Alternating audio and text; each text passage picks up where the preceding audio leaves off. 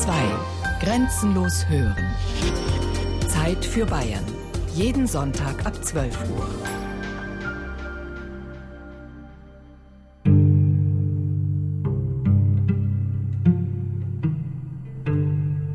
Die dunklen Jahre des Hauses Wittelsbach.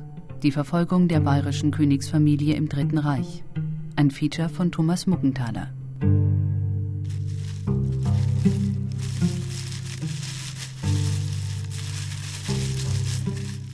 Es ist eine ungewöhnliche Krippe, die Herzog Franz von Bayern jedes Jahr an Weihnachten in seinem Wohnzimmer im Schloss Nymphenburg aufbaut.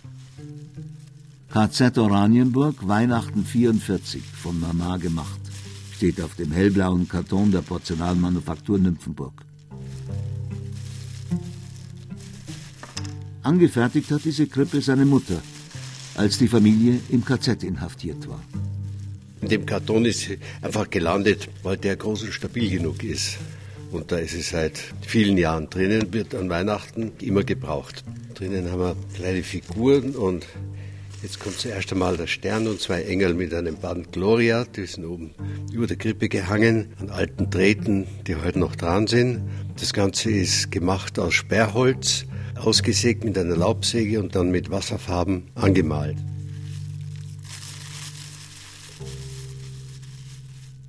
Das NS-Regime verschleppte die Wittelsbacher Ende 1944 als sogenannte Sippenhäftlinge in die Konzentrationslager Sachsenhausen, Flossenbürg und Dachau.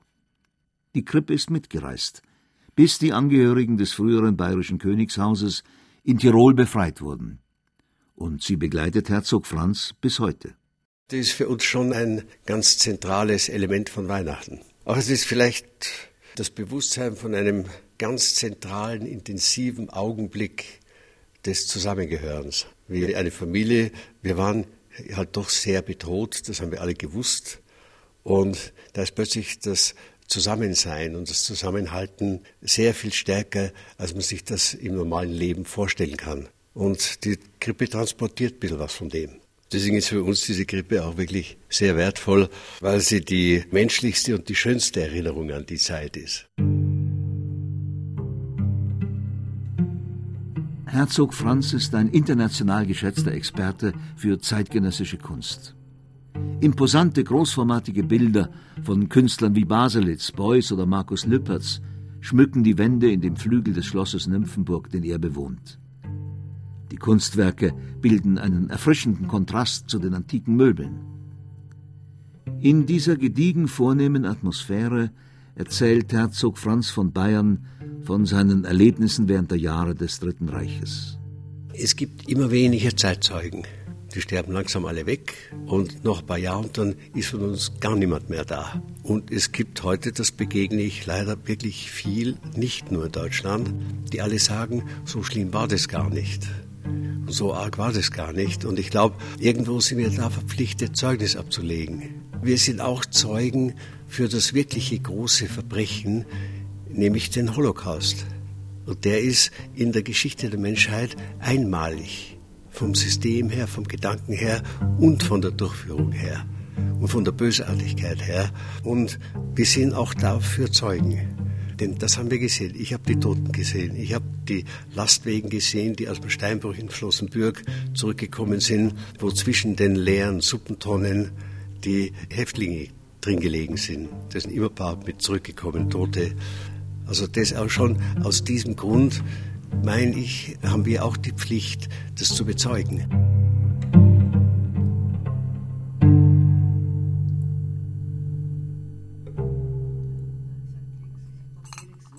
Auch die beiden Zwillingsschwestern der Herzöge sind bereit, über ihre Kindheit im Dritten Reich zu sprechen. Fürstin Marie Charlotte Quatt und Fürstin Marie Gabrielle Waldburg-Zeil stehen auf Schloss Zeil im Allgäu Rede und Antwort. Die beiden Damen berichten von einer unbeschwerten Kindheit im oberbayerischen Bad Kreuth, bevor die Familie nach Ungarn geflüchtet ist. Für mich ist natürlich die kleine Kindheit Kreuth, Bad Kreuth. Und die ganze Zeit, die wir in Ungarn waren, die schön war, aber ich habe immer, ich wäre halt immer gern wieder nach Haus nach Kreuth. Das war für mich mein Zuhause. Die Schuhe sind uns von der Kinderschwester weggenommen worden und nur am Sonntag habe ich Schuhe gekriegt. Das Heuen kann ich mir erinnern, wenn die Heuwagen reingekommen sind. Wild war da und die Berufsjäger waren da. Der Schulweg war lang und weit, zu Fuß natürlich. Später mit dem Radl, im Winter mit den Ski. Eine schöne, ruhige, unverwöhnte Kindheit. Jeden Freitag hat es eine Brezen gegeben, aber sonst nie. Und am Samstag hat es Wiener Würstel gegeben und sonst nie. Aber so unbeschwert und so einfach war unsere Kindheit. Als die Nazis 1933 die Macht übernehmen, verweigert sich das Haus Wittelsbach dem neuen Regime. Mehr noch, bayerische Königstreue sehen die Zeit gekommen, dass Kronprinz Rupprecht den Thron besteigt. Doch das Projekt zerschlägt sich. 1934 flüchtet die Familie zu Verwandten nach Ungarn, aus Angst im Zuge des sogenannten Röhmputsches umgebracht zu werden. Damals ließ das Regime unliebsame Personen aus den eigenen Reihen eliminieren. In einem Hotel in Bad Wiessee erklärte Hitler persönlich SA-Führer Ernst Röhm für verhaftet. Röhm wurde später, wie viele seiner Kameraden, erschossen. 34 sind wir schon einmal ein Jahr weggegangen. Wir haben nicht gewusst, wie und warum, sind aber ziemlich Hals über Kopf alle weg und sind dann zuerst nach Böhmen, um die Spur zu verwischen und sind dann aber noch mal ein Jahr in Ungarn gewesen. Wie der Röhmputsch war, muss es wohl in Wiessee im Wirtshaus einen Zusammenknall zwischen den Berufsjägern von meinem Onkel, Herzog Ludwig Wilhelm, gegeben haben. Und da muss einer von den Schergen, die den Röhm umgebracht haben, muss gesagt haben, heute waren die dran und morgen kommen wir und dann holen wir euch. Und ich kann mich erinnern, dass wir in der Nacht noch mit der Mutter und der Kinderschwester Hals über Kopf wohl mit dem Auto von meiner Urgroßmutter weggebracht worden sind, auf den Zug und mein Vater und der Onkel Ludwig Wilhelm sind beim Fenster hinaus und abgeschoben irgendwo hin. Und mein Vater ist dann quer durch ganz Deutschland mit dem Zug gefahren, damit sie nicht erwischen. Der Vater, Albrecht von Bayern, kommt schließlich auch nach Ungarn. Die beiden Zwillingsschwestern sind damals kleine Kinder können sich aber noch gut an diese erste Flucht aus Bayern erinnern. Ich habe gesagt, oh, hurra, Ferien, was Neues. Ich war eigentlich wirklich nur neugierig. Ich habe ja, nicht eine Sekunde Angst oder ein schlechtes Gefühl gehabt. Da ticken wir verschieden. Ungarn war herrlich, prachtvoll. Aber der Aufbruch ist mir schon noch in die Knochen. Dieses aus dem Bett rausgerissen und weg und Gepäck, alle Spielsachen da lassen müssen, das war schon nicht ganz so alltäglich.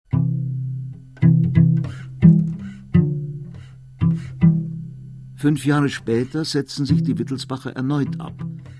Kronprinz Rupprecht nimmt 1939 eine Einladung des italienischen Königshauses an. Mit seiner zweiten Frau, Antonia von Luxemburg, und den sechs gemeinsamen Kindern lässt er sich in Florenz nieder. Sein ältester Sohn, Albrecht, der bayerische Erbprinz, flieht mit seiner Familie wieder nach Ungarn zu Verwandten seiner Frau Maria. Für Herzog Max, das jüngste Kind der Familie, sind die ersten Erinnerungen überhaupt mit Ungarn verbunden. Da war ich dann etwa vier da habe ich schon noch Erinnerungen an einzelne Straßenzüge, an den einen oder anderen Zuckerbäcker, die ich, glaube ich, alle gekannt habe. Für mich war Ungarisch damals wohl durchaus verständlich. Heute kann ich es leider nicht, ich habe ganz vergessen, aber angeblich, so wird mir erzählt, habe ich damals einigermaßen Ungarisch gekonnt und auch verstanden. Wir haben unter uns Kindern eigentlich nur Ungarisch gesprochen, mit den Eltern und der Kinderschwester Deutsch. Und jetzt, wo ich sehr alt werde, kommt mir das Ungarisch wieder. Ich fange an, auf Ungarisch zu träumen. Typisches Alterszeichen. Bisschen was kann ich noch. Jó estét kívánok heißt Gute Nacht. Köszönöm szépen heißt Danke sehr. Also unsere Eltern haben es, glaube ich, schwitzend mit Lehrerin gelernt, aber wir haben es natürlich auf der Straße und mit den ganzen Vätern und Cousinen. Wie man halt als Kind ist, hat man schnell gehabt. Ganze fünf Jahre dauert dieser Aufenthalt in Ungarn.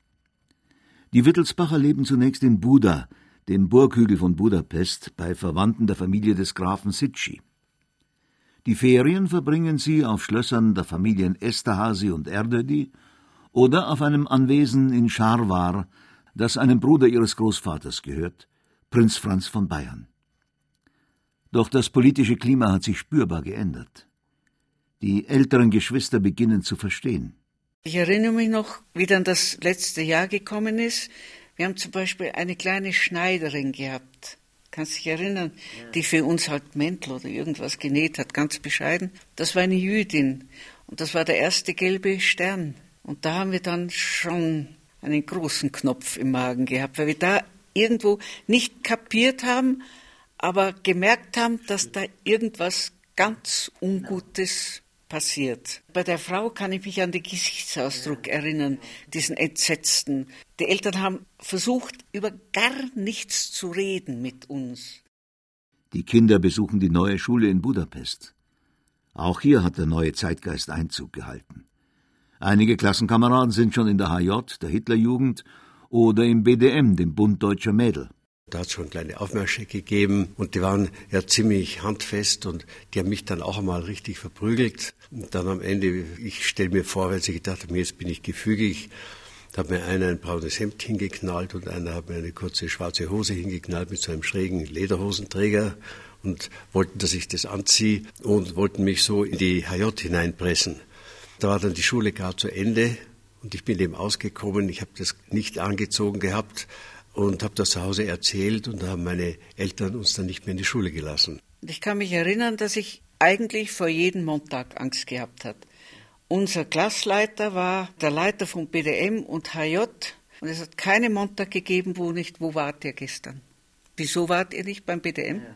Ihr werdet doch wohl nicht in der Kirche gewesen sein? Wer hat euch dort hingeschickt? Das war nicht gut.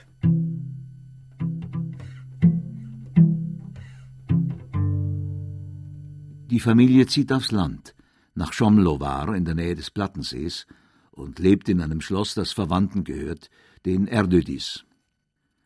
Albrecht von Bayern versucht seine Familie nach Schweden in Sicherheit zu bringen. Eine Einladung des schwedischen Königs liegt vor. Doch die Deutschen lehnen die Durchreise ab. Am 6. Oktober 1944 wird die Familie verhaftet. Als die Gestapo eintrifft, sind die Eltern noch in Budapest. Die haben jetzt nicht zu uns Kindern gesagt, ihr seid verhaftet. Aber es wurde uns sofort gesagt, wir werden abtransportiert. Plötzlich alles ganz dramatisch und da war eine ungeheuer angespannte Atmosphäre. Das haben die Kinder natürlich dann mitgekriegt. Das ist eigentlich dann erst über mich, wenn Sie so wollen, hereingebrochen, wie wir dann aus Ungarn weggekommen sind. Vorher, da war ich viel zu harmlos. So dass für mich also bis zum letzten Tag diese Kindheit völlig unbeschwert war. Und das hat sich von einem Tag auf den anderen grundsätzlich verändert. Ab da war es dann natürlich eine andere Welt. Als die Eltern aus Budapest zurückkommen, heißt es packen.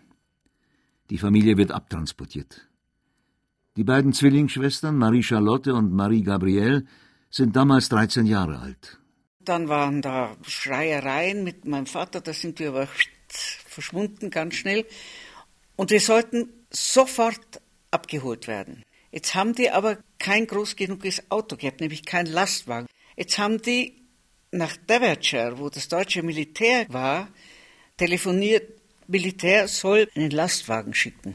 Und das Militär hat gesagt, ja, ja, und hat keinen geschickt. Und dadurch haben wir diese wirklich kurze Frist die eine Nacht noch bekommen, um wenigstens einpacken zu können. Das war wahrscheinlich lebensrettend. Und da hat der Onkel Peter, das weiß ich heute noch, einen Sack mit 50 Kilo Würfelzucker, einen großen Topf Honig, einen großen Topf Schweinefett und einen Schinken in so einen geflochtenen Wäschekorb rein. Und bis Ende der gesamten KZ-Zeit hat meine Mutter jedem von uns Kinder ein Würfelzucker am Tag gegeben. Und deswegen haben wir keine Schäden davon getragen. Wir waren ja voll im Wachsen auch. Wir waren klein und dick, wie wir eingesperrt waren, sind klappertür und groß, wie wir wieder rausgekommen sind.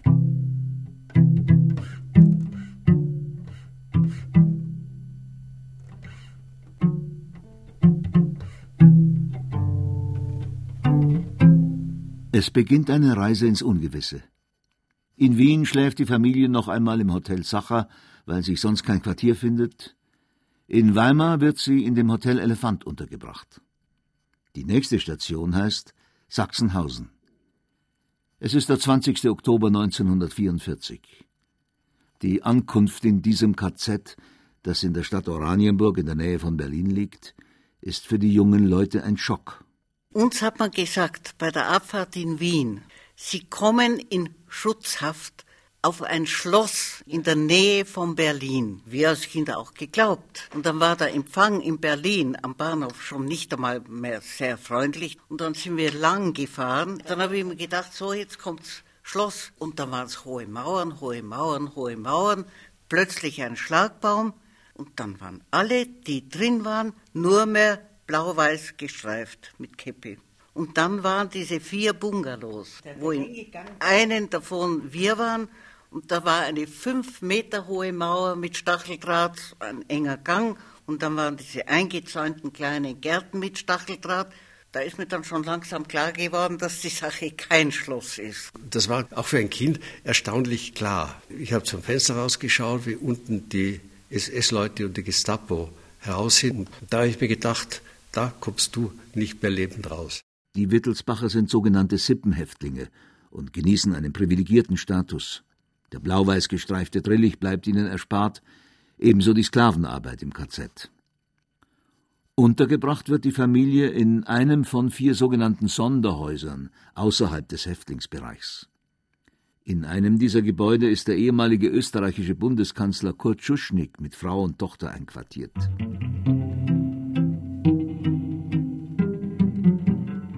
Der KZ-Kommandant, SS-Sturmbahnführer Anton Keindl, ein Bayer, ist den Wittelsbachern sehr gewogen. Er kennt Albrecht von Bayern aus einer gemeinsamen Zeit beim Militär.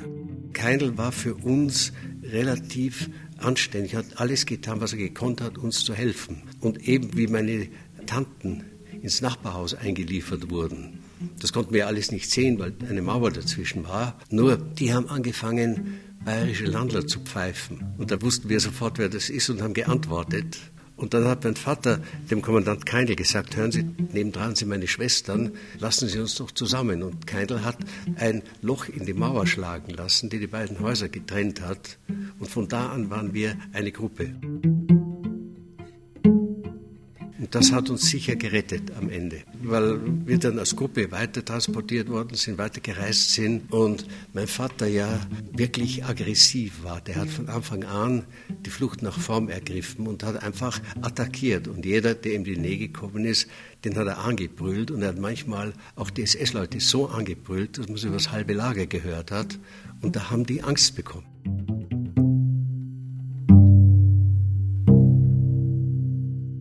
Nach dem Attentat auf Hitler am 20. Juli 1944 hatte das Regime mit einer großen Verhaftungswelle reagiert. Die Gestapo wollte auch Kronprinz Rupprecht in seinem italienischen Exil festnehmen. Doch der damalige Chef des Hauses Wittelsbach konnte untertauchen. Genauso sein Sohn Heinrich. Mein Onkel Heinrich der ist ja ausgekommen. Der ist, so wurde es mir erzählt, wie die Gestapo ins Haus rein ist, in Florenz aus dem ersten Stock auf ein fahrendes Lastwagenauto gesprungen und ist einfach verschwunden, hat dann sich unter Brücken durchgeschlagen zu den Amerikanern, zur amerikanischen Front. Aber der hat mir gesagt, dass er den gesamten Schreibtischinhalt meines Großvaters mit allen verfügbaren Akten verbrannt hat damit nichts davon der Gestapo in die Hände fällt, weil da wären wieder andere Leute belastet worden oder mein Großvater belastet worden. Deswegen gibt es so gut wie keine Unterlagen. Und unsere ganzen Akten, die hat die Gestapo verbrannt, wirklich, glaube ich, zwei Tage bevor wir befreit worden sind. Nicht fliehen kann Kronprinz Rupprechts Frau, Antonia von Luxemburg. Sie wird genauso verhaftet wie ihre fünf Töchter. Antonia ist krank und wird von den Töchtern getrennt. Die Töchter landen mit der Erzieherin, Pauline Gräfin von Belgard, ebenfalls in Sachsenhausen. Eine der Töchter, Prinzessin Irmingard von Bayern, war an Typhus erkrankt und kam später in dem KZ an, in einem erbärmlichen Zustand. Ich erinnere mich, wie sie im Januar noch nach Oranienburg gekommen ist, ohne Haare und ich habe so probiert, ja, ihr Oberschenkel, da konnte ich mit meinen Kinderhänden rumfassen. Sie hatte schweren Typhus, soweit ich weiß, aber die haben, glaube ich, mehr gelitten wie wir, was sie mehr realisiert haben. Wenn er heute an die Zeit in den Konzentrationslagern denkt, wechseln bedrohliche Momente mit absurden Situationen. Beides liegt eng beieinander, sagt Herzog Franz. Das Haus hatte den kleinen Keller. Da haben wir uns dann eine Geisterbahn eingerichtet mit einer Schnur, mit einem Kleiderhaken einem Fetzen hingehängt. Vor allem die meine Tanten waren ja sehr kreativ in all diesen Dingen. Und ich erinnere mich daran, dass ein SS-Offizier oder zwei waren sogar, sind reingekommen und sind in den Keller runter. Und wir haben diesen Mechanismus losgelassen. Und die sind rücklings aus dem Haus hinausgerannt, alle beide. Die sind so erschrocken, dass sie mit einem Satz zur Tür hinaus sind. Dinge, wo man dann wirklich lacht. Die Eltern erfinden in Sachsenhausen auch ein Würfelspiel, das der Herzog heute noch besitzt. Die Mutter gibt den Kindern Englischunterricht und an Weihnachten bastelt sie mit ihrem Mann eine Krippe. Die Bewacher, das waren lauter Veteranen, alte Männer. Einer hat Schievebein geheißen. Und der Schievebein, der war freundlich und nett und der hat meiner Mutter Sperrholz und eine Laubsäge gebracht und die hat dann diese Krippe gemacht.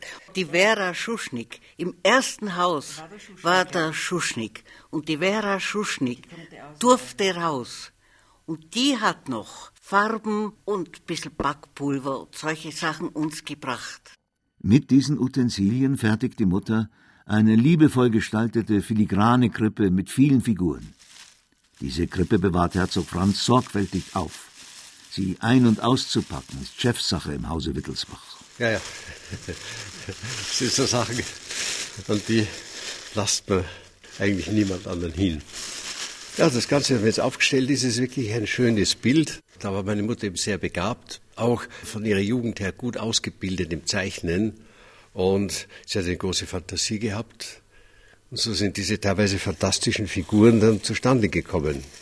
Das ist die Mutter Gottes in einem roten Kleid mit einem blauen Umhang, die vor einem Krippel kniet, in dem das Christkind liegt. Ja, das ist eine, eine ganz schön große Krippe. Das ist alles dort entstanden und aufgestellt worden zu Weihnachten und ist mitgereist und hat das alles überlebt. In der Familie steht die Krippe für das Grauen der Konzentrationslager.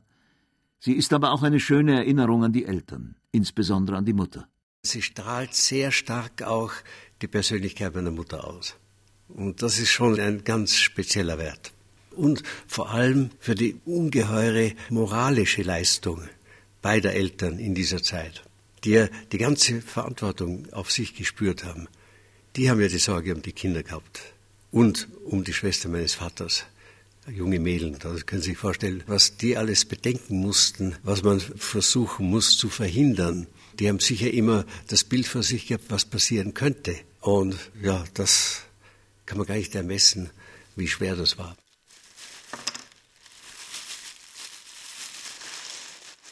Dann holt Herzog Franz aus dem blauen Karton, in dem er die Krippe aufbewahrt, auch noch vorsichtig einen Engel heraus. Das ist wieder eine andere Geschichte, sagt der heutige Chef des Hauses Wittelsbach. Erzählt sie aber gerne.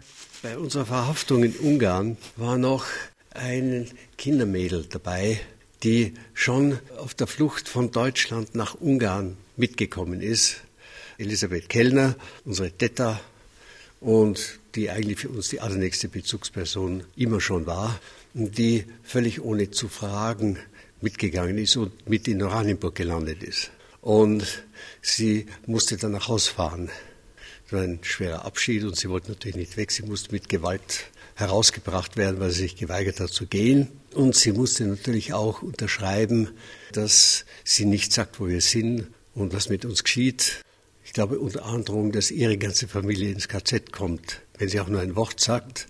Und sie wurde nach München geschickt und ist, glaube ich, in München in den nächsten Zug umgestiegen und ist zu meiner Großmutter gefahren. Da meine Großmutter, der Mutter meiner Mutter, ganz genau berichtet, wo wir sind. Und da hat dann meine Großmutter ein kleines Paket gemacht mit einem Engel aus Silberpapier und mit einem aus Wachs von ihr modellierten Kopf. Und ich glaube, es waren noch ein paar Kekse oder irgend sowas dabei. Und dieses Paket hat uns erreicht. Und der Engel ist heute noch Teil der Krippe. Die Eltern versuchen, die Kinder im KZ abzuschirmen, so gut es geht. Dennoch haben sich einige Bilder in das Gedächtnis eingebrannt, sagen Fürstin Waldburg Zeil und Fürstin Quatt. Als Kinder waren sie neugierig und haben viel gesehen. Und vor allem haben wir oben bei der Lucke die Flüchtlingstrecks sehen können. Die ja damals schon an Berlin vorbei und da haben wir fasziniert geschaut, wie Leiterwagen um Leiterwagen um Leiterwagen. Und das haben wir natürlich auch den Eltern erzählt und die waren dann schon sehr nachdenklich. Und dann hat man schon Schießen gehört. weil die, die Russen waren ja schon ganz nah. Was mich in der Zeit in Sachsenhausen beeindruckt hat, uns ist es ja immer noch gut gegangen. Wir hatten Wehrmachtsverpflegung. Wir haben also Kunsthonig bekommen und Brot und so weiter. Aber was ich in meinem Leben nicht vergessen werde, und das konnte man über diese fünf Meter hohe Mauer sehen, da waren Vogelbeerbäume. Und da sind diese unglücklichen Gefangenen raufgeklettert und haben die gefrorenen Vogelbeeren gegessen. Das vergesse ich nicht.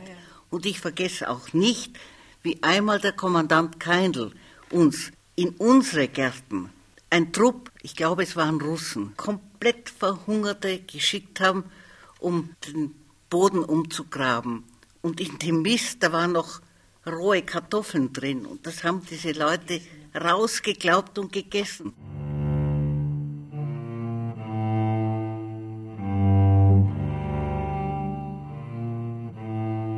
Im Februar 1945 werden die sogenannten Sippenhäftlinge in das KZ Flossenbürg in der Oberpfalz transportiert. Die Familie wird zunächst in einer Baracke direkt im Lager untergebracht. Die Wittelsbacher werden unter dem Decknamen Buchholz geführt. Ein Häftling mit dem grünen Winkel der sogenannten Berufsverbrecher ist für sie zuständig.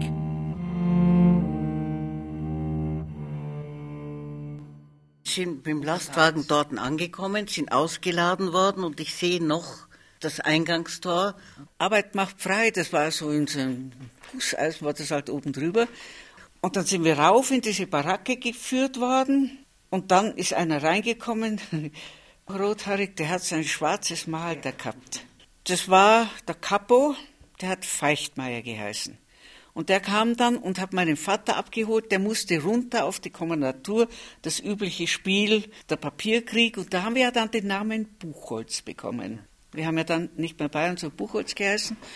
Und der Feichtmeier war zwölf Jahre im KZ. Und der hat einen Kumpan gehabt und die beiden waren abgestellt, um uns zum Beispiel täglich diesen Essenskübel zu bringen.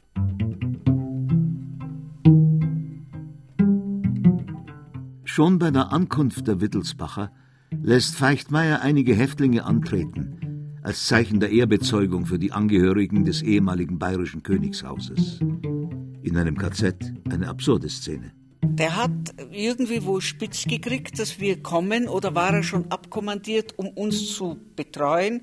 Und da hat er, was er am Bayern da drin gehabt hat, er da im Hof vom, von der Kommandatur aufstellen lassen und die haben gegrüßt.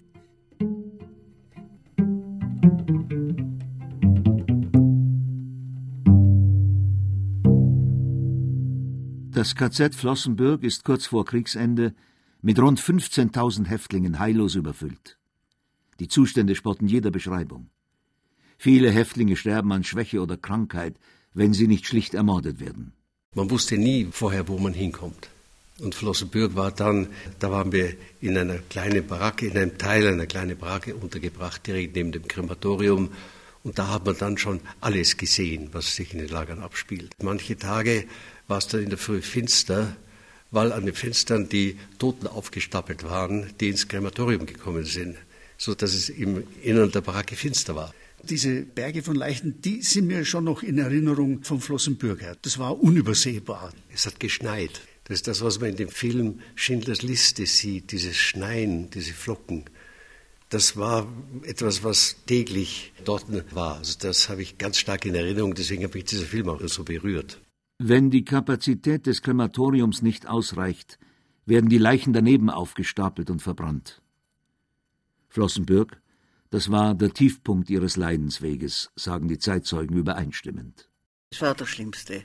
Die Eltern haben ja gar nicht aus der Baracke raus dürfen, aber wir Kinder durften unter Bewachung, hoher Schnee, durften wir die Runde drehen.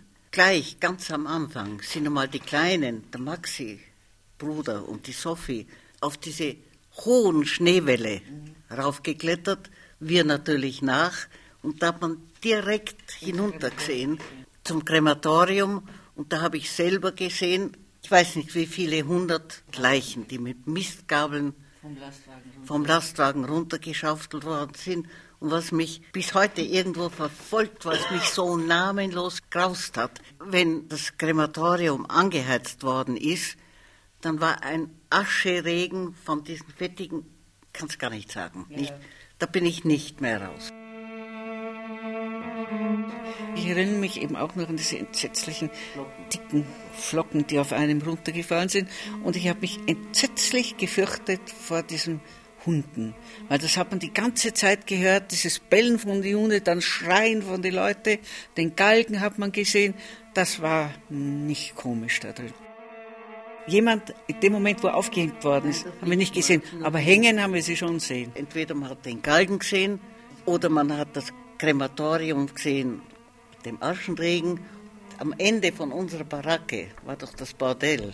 Kommt man also auch nicht, wir waren 14, in den Schlafraum gehen, ohne dass man gehört hat, was da drin los ist. Man hat es wirklich nicht gewusst, wo soll man auf dem kleinen Raum eigentlich hin.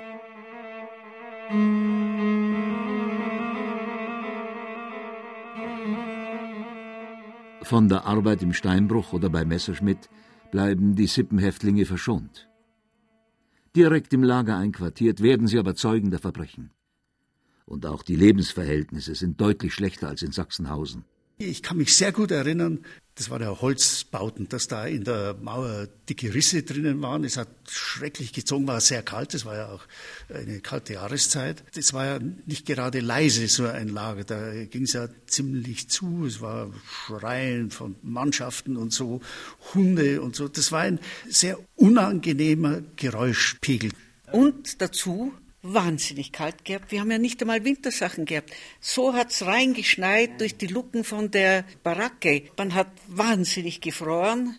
Man hat sehr gehungert damals schon. Man hat zum Beispiel keine Seife gehabt. Man konnte sich nicht waschen. Ich erinnere mich, meine arme Mutter hat damals schon so lange Haare gehabt. Keinen Kamm mehr, keine Haarklammer mehr, mit solchen Haaren. Mein Vater damals schon mit so einem Bart. Also das war schon eine recht armselige Zeit. Dann spitzt sich die Situation dramatisch zu. Der Vater erkrankt an der blutigen Ruhe. Die Familie hat Angst um sein Leben. Das Krankenrevier im KZ Flossenbürg ist gefürchtet. Es herrscht äußerste Unsicherheit. Es war, glaube ich, wirklich lebenswichtig für ihn, nicht in den Krankenbau zu kommen. Das, wenn man dort einmal hinkam, da kam nie wieder jemand raus. Und das war, glaube ich, ihm wohl klar. Und das kann ich mich erinnern, dass da nach dem Krieg das eine oder andere Mal drüber die Rede war. Er hat es fertiggebracht, das so zu überspielen oder es sich halt irgendwie nicht anmerken zu lassen, dass er eben nicht in das Krankenlager, Krankenhaus oder wie man es nennen wollen, kam. Das war ganz wichtig. Ich jedenfalls habe realisiert, dass wir immer noch als Familie zusammen waren. Und das spielt eine ganz gewaltige Rolle, glaube ich, heute, dass man immer noch geborgen war innerhalb einer Familie. Und wir haben dann wohl schon auch Angst gehabt, dass der Papa so krank werden könnte, dass sie ihn wegnehmen, dann war kein Mann mehr da. Wir waren ja lauter Weiberleut und Kinder. Aber das war schon immer noch ein Schutz. Die Familie wird in das Forsthaus mitten im Ort verlegt. Das ist wie eine Erlösung. In höchsten Tönen sprechen die ehemaligen Häftlinge von Ernst Weber, dem Revierförster.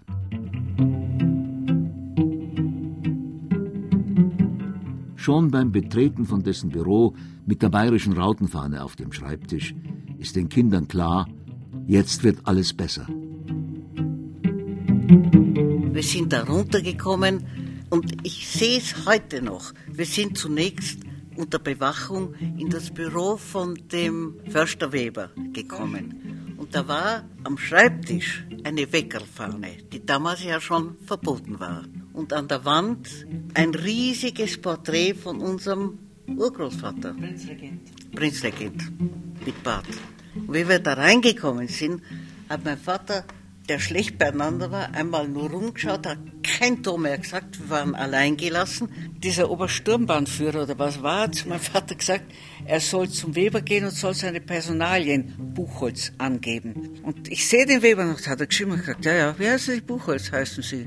Buchholz heißen Sie. Ja, ist das nachher die Frau Buchholz und ist schon recht Buchholz. Mein Vater hat seinem Großvater wie ein Ei dem anderen gleich. Der hat einmal hingeschaut, hat genau gewusst. Und dann waren wir natürlich fein heraus. Man spürt das als Kind, haben wir schon gemerkt, da ist was, was besser ist. Und die ersten, glaube ich, zwei oder drei Nächte haben doch noch SS-Leute vor unseren ja. Zimmern am Boden gelegen, ja, ja. mit Gewehren. Die hat dann der Förster Weber irgendwie weggeschafft. Und dann ist das Leben wieder angegangen. Im Nebengebäude leben Klosterschwestern, die einen Kindergarten leiten und eine Krankenstation betreiben. Auch sie helfen, wo sie können. Und so wird Ostern 1945 für die Familie ein bis heute unvergessenes Fest. Es war am Ostersonntag. Neben dem Gartenzaun war ein schmaler Weg vom Dorf in die Kirche. Und da hat uns der Förster Weber gesagt, ihr Kleinen spielt Fangermandel oder was immer und rennt durch den Garten und immer am Zaun entlang. Und ich sehe und höre heute noch, Batsch, da ein Drum Rauchfleisch, Batsch, ein Striezel, Eier. Da haben uns die Leute, die vom Förster Weber schon alarviert waren, Lebensmittel und Essen. So gut gegessen hatten wir schon lang nicht. Und das war einfach herrlich. Und vor allem, das ist sehr stark eben auch für unsere Mutter so wichtig gewesen, dass zum Beispiel der Förster Weber unter Lebensgefahr die heilige Kommunion reingebracht hat. Der Maxi hat mit seinen sechs Jahren oder sieben damals seine Erstkommunion gehabt. Der Förster Weber hat es reingebracht und meine Mutter hat es ausgeteilt. Und ich glaube, meine Mutter hat das ganz bewusst so gemacht, weil wir damals ja immer noch nicht gewusst haben, kommen wir jemals lebendig da wieder raus. Und da hat sie eben entschieden, beide Eltern, dass man das dem jüngsten Bruder zukommen lassen muss. Die Familie feiert nicht nur Ostern, sondern begeht auch Geburts- und Namenstage. Fürstin Waldburg-Zeil besitzt heute noch eine Puppe, um die sie von ihrer Zwillingsschwester einst beneidet wurde. Ich habe in meinem Leben selten Neid gehabt. Auf dich war ich wirklich neidisch, weil in Flossenbürg hat dir die Irmingard aus Stofffetzen und sie hat sehr gut gemalt, einen kleinen Pimpfi, Schwammerling gemacht. Die Irmingard hat mir, das war im März zum Namenstag, hat sie mir so ein Schwammerl gemacht. Es war ein richtiger kleiner Fliegenpilz. Im Forsthaus herrscht wieder ein Hauch von Normalität. Doch mit dem Grauen des Konzentrationslagers werden die jungen Leute nach wie vor konfrontiert.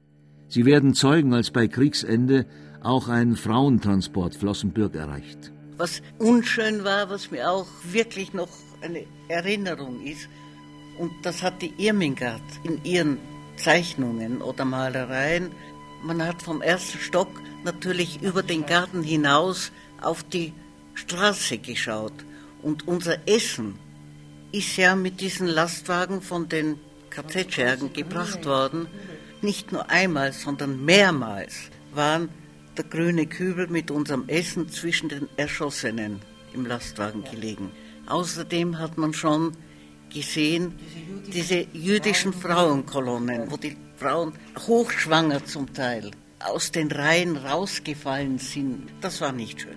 Ich kann mich erinnern an einen Schrei von der Hilda, Lockett später.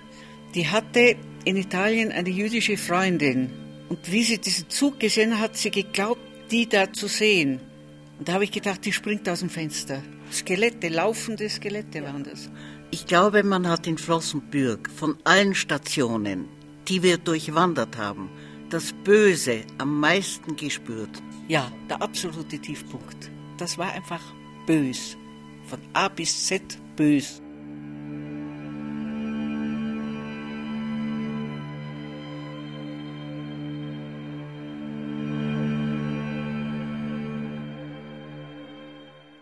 Als die US-Armee immer näher kommt, evakuiert die SS nach und nach das KZ Flossenbürg.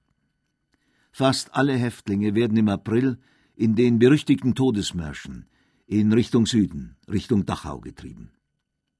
Die sogenannten Sippenhäftlinge haben Glück.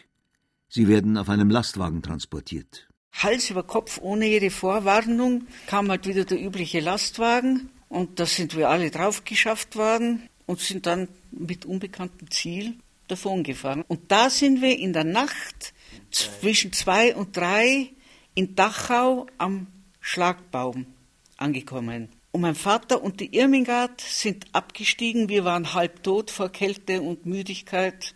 Und da war auch ein alter Mann mit einem Holzbein. Und der hat meinen Vater angeschaut und gesagt, was machen denn Sie hier? Und hat im gleichen Moment angefangen zu schreien. Nix da, nix da, wir sind hier voll, lauter Frauen und Kinder. Ab, fahrt's da hinüber. Das war ein Holzknecht aus Stammham von uns. Der hat mein Vater sofort erkannt und hat sofort realisiert, was los ist und hat uns weggeschickt. Und da waren alle Angehörigen der Stalingrader Offiziere. Die Frau vom General Paulus, die Tochter, das Enkelkind. Und da sind wir da mit in diese Gruppe integriert werden. Die Inhaftierung im eigentlichen KZ bleibt den Wittelsbachern erspart. Sie werden in Baracken außerhalb des Lagers untergebracht und bleiben nur kurz. Die Erinnerungen sind fragmentarisch. Einzig, was ich mich erinnere, ist völlig verrückt. Wir sind einmal gegangen und dann ist plötzlich ein Fasan drüber geflogen. Der hat wunderbar ausgeschaut in der Sonne und dieser Fasan, der da über diese graue Lage geflogen ist, das war irgendwie etwas völlig Irreales. Das hat mir einen tiefen Eindruck gemacht, auch weil der von außen gekommen ist.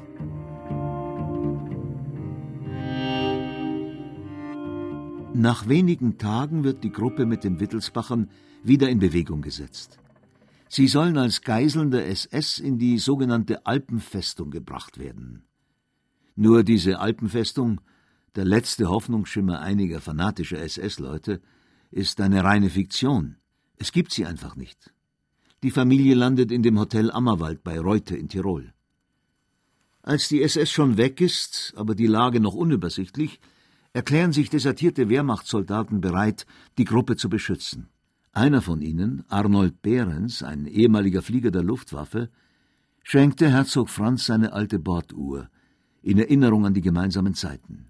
Die Uhr ist in Marmor gefasst und trägt die Aufschrift Ammerwald 1945. Sie steht in der Bibliothek von Herzog Franz in einem Regal vor vielen CDs mit klassischer Musik und einem Torso des Künstlers Lothar Fischer. Die ist mir eigentlich sehr wichtig, weil sie für diesen Mann, für den Arnold Behrens, so ein großes Gewicht hatte. Und dass er die mir schenkt, weil eben dieser ganze Moment auch so stark mit unserer Familie zusammenhängt, das hat mich sehr berührt. Befreit werden die Häftlinge schließlich von französischen Kriegsgefangenen, die im Hotel Forelle am nahen Plansee interniert waren. Die Situation ist eher skurril als heroisch. Die beiden Damen erinnern sich genau. Ja, da sind wir alle gesessen, nicht wissen, was passiert. Man hat gehört, es wird geschossen und plötzlich hören wir, klopp, klopp, klopp, klopp, klopp, kommt ein Einspänner mit einem Pferd vorne, ein bärtiger französischer mit Beret, hinten drin ein General oder höherer Offizier in Uniform mit weißen Handschuhen und neben ihm ein französischer AB und hinten raus eine riesige Tricolore-Fahne. Die sind bei der Haustür rein und der Bärtige hat mit seinem Karabiner, der kaputt war, hat er als allererstes die Hitlerbilder runtergehaut. Zack, zack, zack. Und dann haben sie uns erklärt, also meine Eltern, dass wir jetzt befreit sind. Ich hatte den Eindruck, hurra, jetzt sind wir frei. Und nie wieder wird mich irgendjemand einsperren. Das ist eigentlich mein Resümee der ganzen Sache.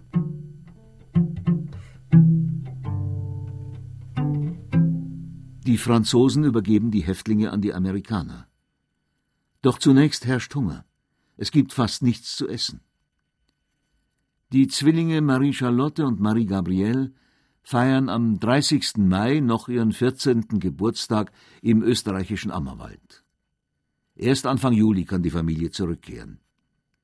Aus Italien kommt dann auch Kronprinz Rupprecht wohlbehalten heim.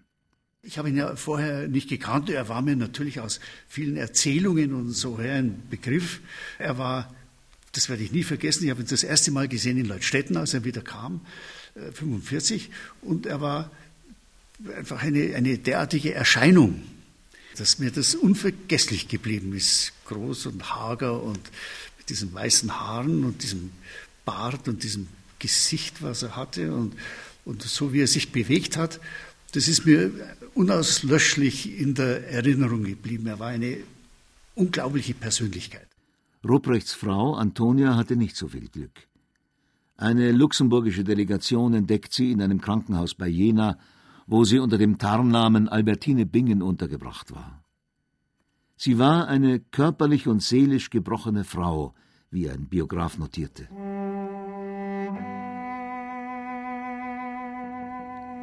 Ihre Schwester Charlotte, die Großherzogin von Luxemburg, lässt Antonia sofort mit einem Flugzeug abholen. Antonia erholt sich aber nur langsam und stirbt 1954. Ich habe sie ja nie mehr gesehen. Also ich habe sie als Kind nicht mehr gesehen nach der Zeit. Sie ist nicht nach Deutschland zurückgekommen, aber sie, sie hat ja, glaube ich, noch 34 Kilo oder so etwas gewogen, wie man sie gefunden hat. Also sie war auch kaum mehr bei Bewusstsein und hat sich offensichtlich von dem nie mehr erholt. Aber auch an ihren Eltern, insbesondere an der Mutter, ging das Leid in den Konzentrationslagern nicht spurlos vorüber. Da sind sich die Kinder sicher.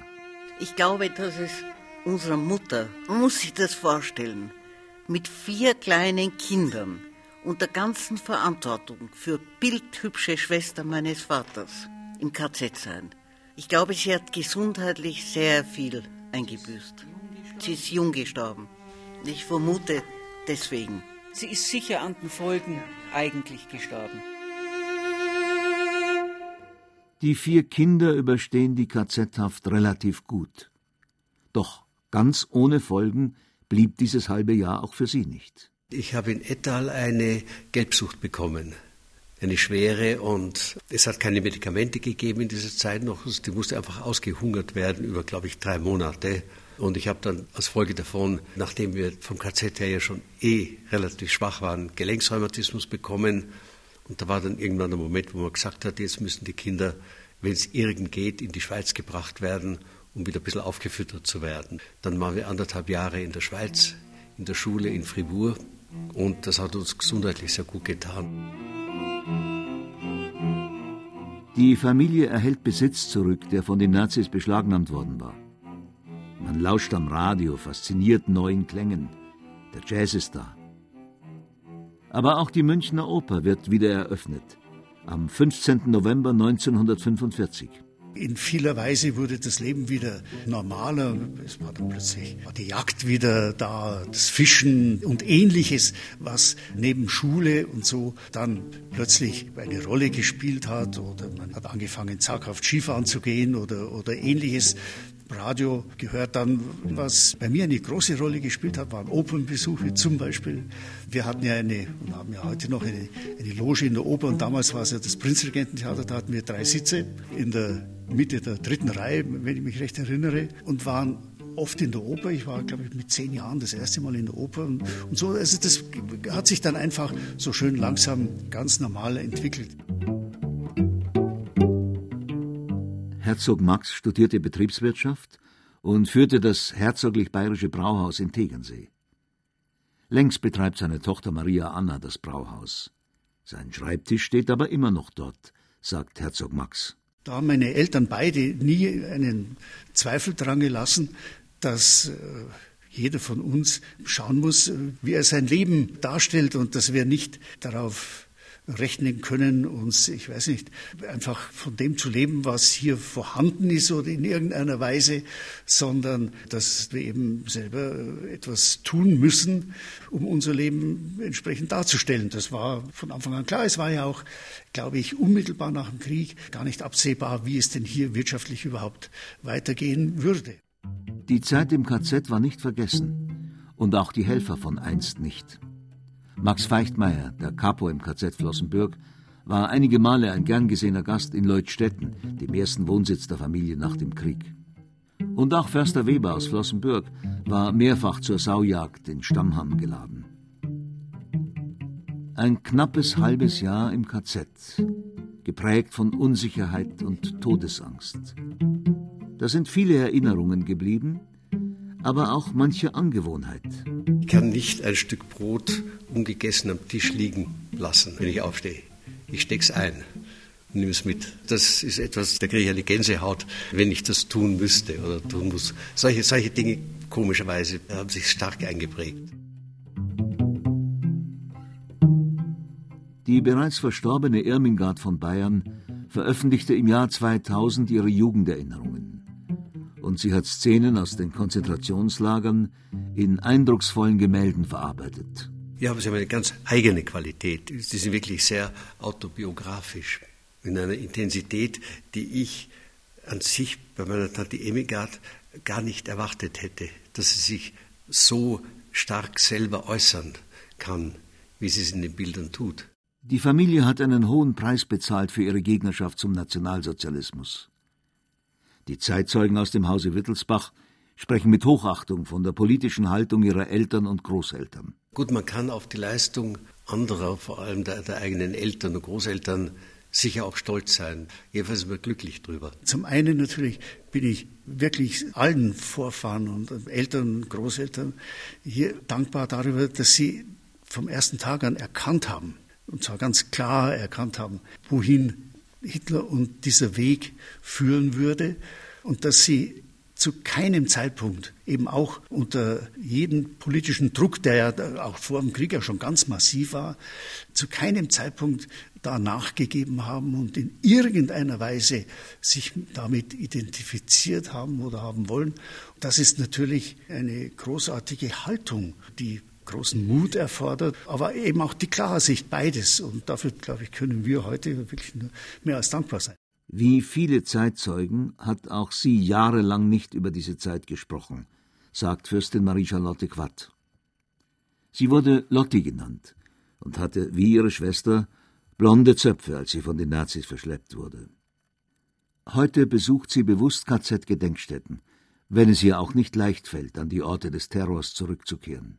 Wir waren vor zwei Jahren das erste Mal in Sachsenhausen, Oranienburg, und da ist mir der Mund offen geblieben, weil in meiner Erinnerung war das riesig. Das war ganz klein. Ich war vorher schon einmal zurück in Flossenbürg. Das war mir nicht so sehr angenehm, muss ich ehrlich sagen. Ich habe aber noch, steht bei mir am Nachtkastel, so ein kleines Stück Granit mit einem Teelicht drin. Das habe ich damals geschenkt bekommen bei dem Besuch.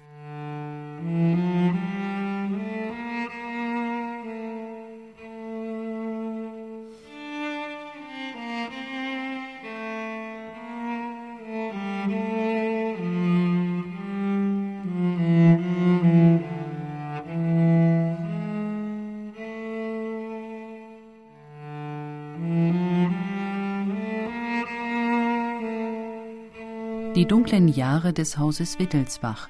Die Verfolgung der bayerischen Königsfamilie im Dritten Reich. Sie hörten ein Feature von Thomas Muggenthaler. Erzähler Wolf Euber, Ton und Technik Angelika Vetter-Wagner, Redaktion und Regie Gerald Huber. Gott vertrauen, das war gleich immer das Allerwichtigste. Und man haltet immer mehr aus, als man glaubt.